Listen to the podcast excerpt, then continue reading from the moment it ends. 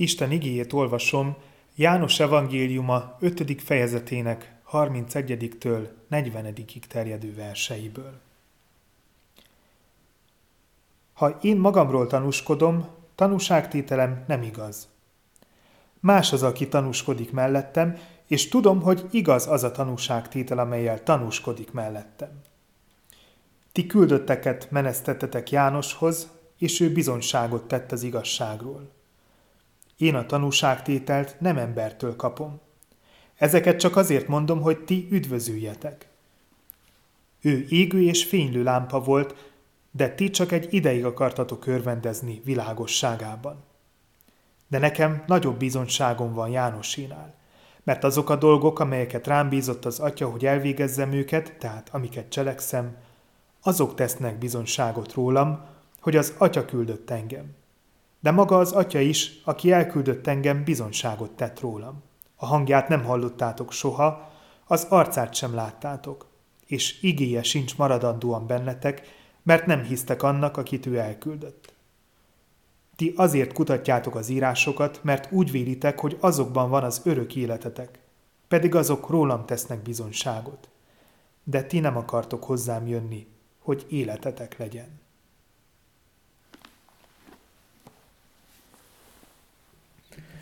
Az ige kezdőverse, amelyben kétszer is előfordul a tanúskodás szó valamelyik formája, arra figyelmeztet, hogy az evangéliumnak ezt a részletét valahogy úgy kell értelmezzük, mint egyfajta bírósági tárgyalást. S ha tanúságtételről, tanúskodásról van szó, akkor lennie kell vádlóknak és vádlottnak is. Jézusnak ezek a szavai azután hangzottak el, miután szombat napon meggyógyította a Betesdató partján várakozó beteget.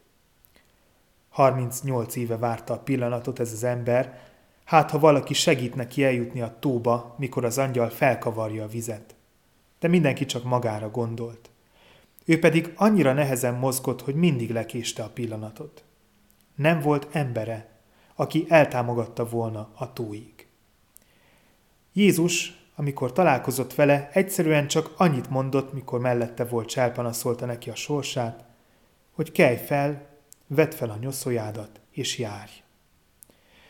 Ő pedig egészségesen, boldogan felmette a nyoszójáját, és úgy ment haza. Abban a pillanatban még csak nem is tudta, hogy Jézus Isten fia volt, a gyógyító. Csupán később döbbent rá, amikor elment a zsinagógába, valószínűleg hálát adni Istennek, és találkozott vele ismét.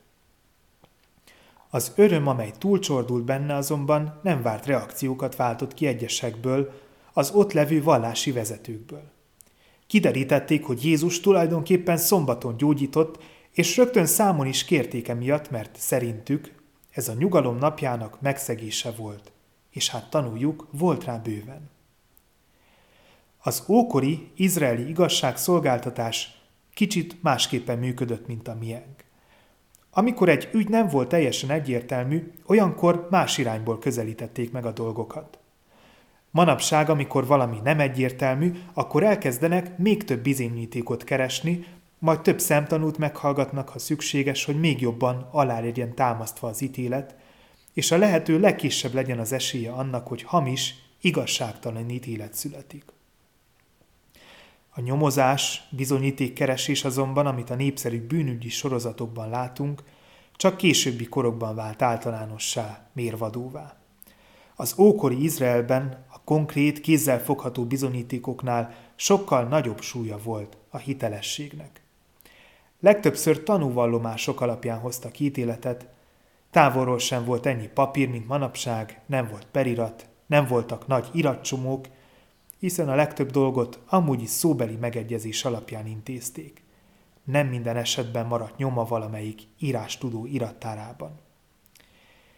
Jézus korában, Izraelben elég volt két tanú arra, hogy valakit elítéljenek vagy felmentsenek. Azért, mert a hitelességen volt a hangsúly. Jézus a vádlókként fellépő írástudók előtt két tanút idézett keresztelő Jánost, és személyesen az Atya Istent. De előtte még elmondta, hogy nem fog formai hibát véteni, nem fog maga mellett tanúskodni, mert az nem lenne hiteles, és nem is szabályos. Más az, aki tanúskodik mellettem, mondta Jézus az ige szerint. És tudom, hogy igaz az a tanúságtétel, amelyel tanúskodik mellettem. Keresztelő János tehát az első tanúja.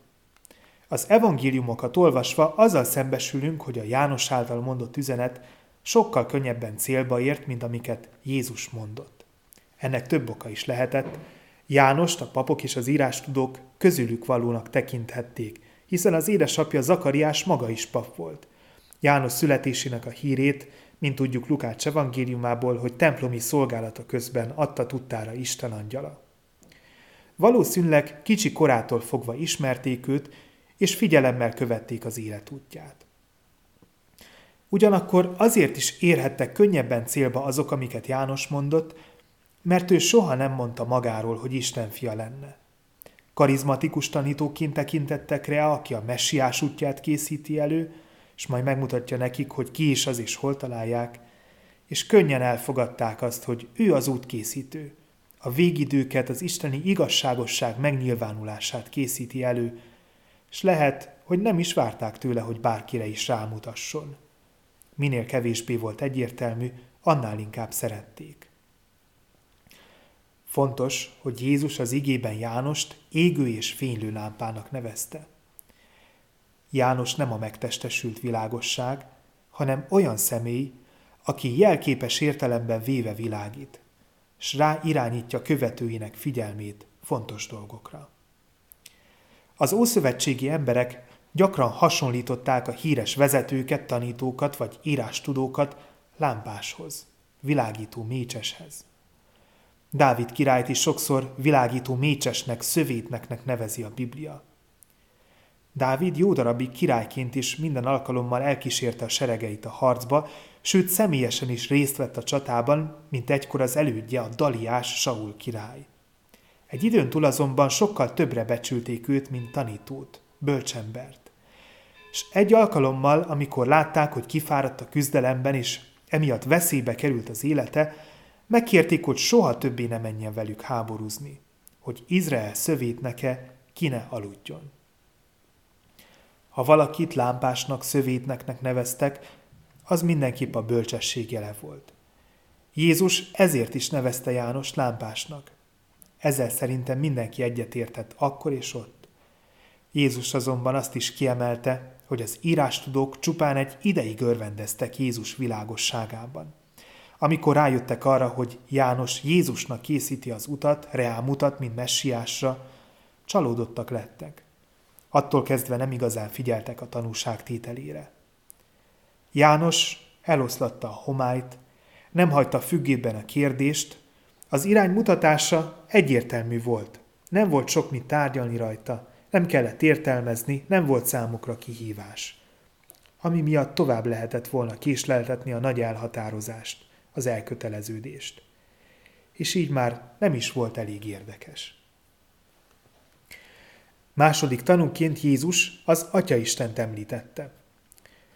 Azok szerint azonban, amiket az igében olvasunk, itt nem egy konkrét, látható vagy hallható bizonyságtételről van szó. János evangéliumában nem találjuk meg azt a részt, amikor Jézust megkeresztelése alkalmával a mennyei szózat hitelesíti. Jézus azt mondta az atyáról az ige szerint, hogy Isten hangját soha nem hallották, az arcát sem látták. Emellett pedig azzal vádolta az őt vádolókat, hogy Isten igéje sincs maradandóan bennük, ha nem hisznek annak, akit elküldött. Isten nem mennyei szózattal tanúskodik Jézus mellett, hanem egészen másképp. Jézus itt két dolgot említ. Elsőként a tetteit. Elmondja, hogy az atya feladatokat bízott rá, és ő pedig megtett mindent, ami rá volt bízva. A tettei, az emberekhez való viszonyulása, az életének minden egyes pillanata arról tanúskodik, hogy ő az atya küldötte, a megváltó, a messiás akit évszázadok óta annyira várt Izrael. Majd az igéről beszélve arra utalt, hogy a törvény és a proféták is őt igazolják. Bármennyire is csalódottak, bármennyire is elszomorítja egyeseket ez a tény, hogy ő nem fog egy rómaiak elleni lázadás sírira állni és Izrael függetlenségért harcolni, el kell fogadniuk azt, hogy az írások róla tesznek bizonyságot. Majd azt mondja az írás tudóknak. Ti azért kutatjátok az írásokat, mert úgy vélitek, hogy azokban van az örök életetek, pedig azok rólam tesznek bizonyságot. De ti nem akartok hozzám jönni, hogy életetek legyen. Nagyon fontos mondata ez János evangéliumának. Jézus megerősítette az írás tudókat abban, hogy jó helyen keresik az élet forrását, de ugyanakkor figyelmeztette is őket arra, hogy ahhoz, hogy valóban éljenek is az ige által, ahhoz egy nagy szemléletváltásra van szükség. Fel kell ismerniük, hogy a Szentírás mellette tanúskodik. Róla tesz bizonyságot.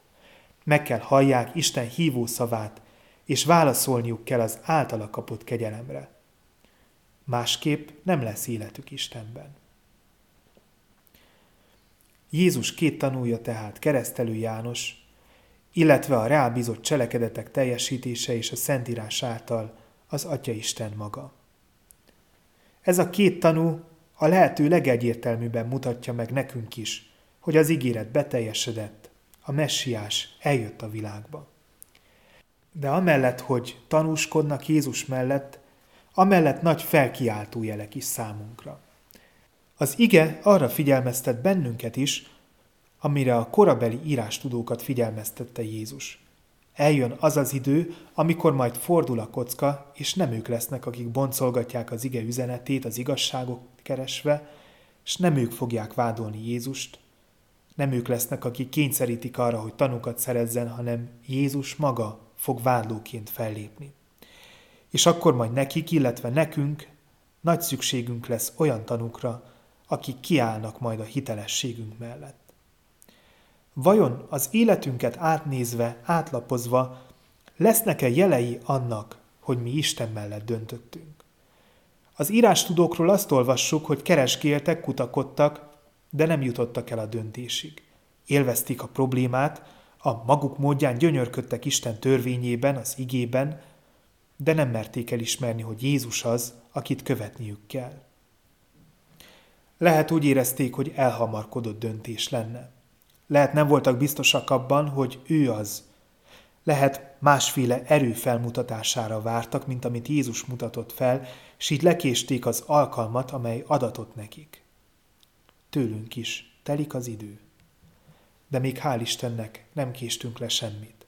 Az ige arra biztat, hogy ne halogassunk, ne bizonytalankodjunk, mint az írás tudók az igében, hanem minden szinten tegyük világossá, hogy Jézus mellett döntöttünk. Mutassuk fel a Krisztust, és mutassuk meg az életünkkel, hogy bár nem vagyunk hibátlanok, elesettek vagyunk, megvannak a magunk bűnei, Isten mégis fel tud használni bennünket. Fontos jó cselekedeteket bíz reánk, amiket nekünk kell véghez vinnünk. Ha elindulunk az általa mutatott úton, akkor majd a döntő pillanatban Jézus maga fog tanúskodni mellettünk, ahogyan Isten is tanúskodott mellette. Ha az életünkön látszik majd, hogy a mindennapi tetteink, cselekedeteink szintjén is az ő követői vagyunk, akkor majd nem kell aggodalmaskodnunk időnk lejártával, mert biztosak lehetünk benne, hogy Jézus nem vádlunk, hanem védelmezőnk lesz. Ha Jézus hív, menjünk hozzá, hogy életünk legyen. Döntsünk mellette, válaszoljunk az általa kapott kegyelemre, a szeretet nagy parancsolatát megélve nem csak most adventben, meg karácsony körül, hanem mindig. S napról napra arra törekedjünk, hogy maradandóan legyen bennünk Isten igéje.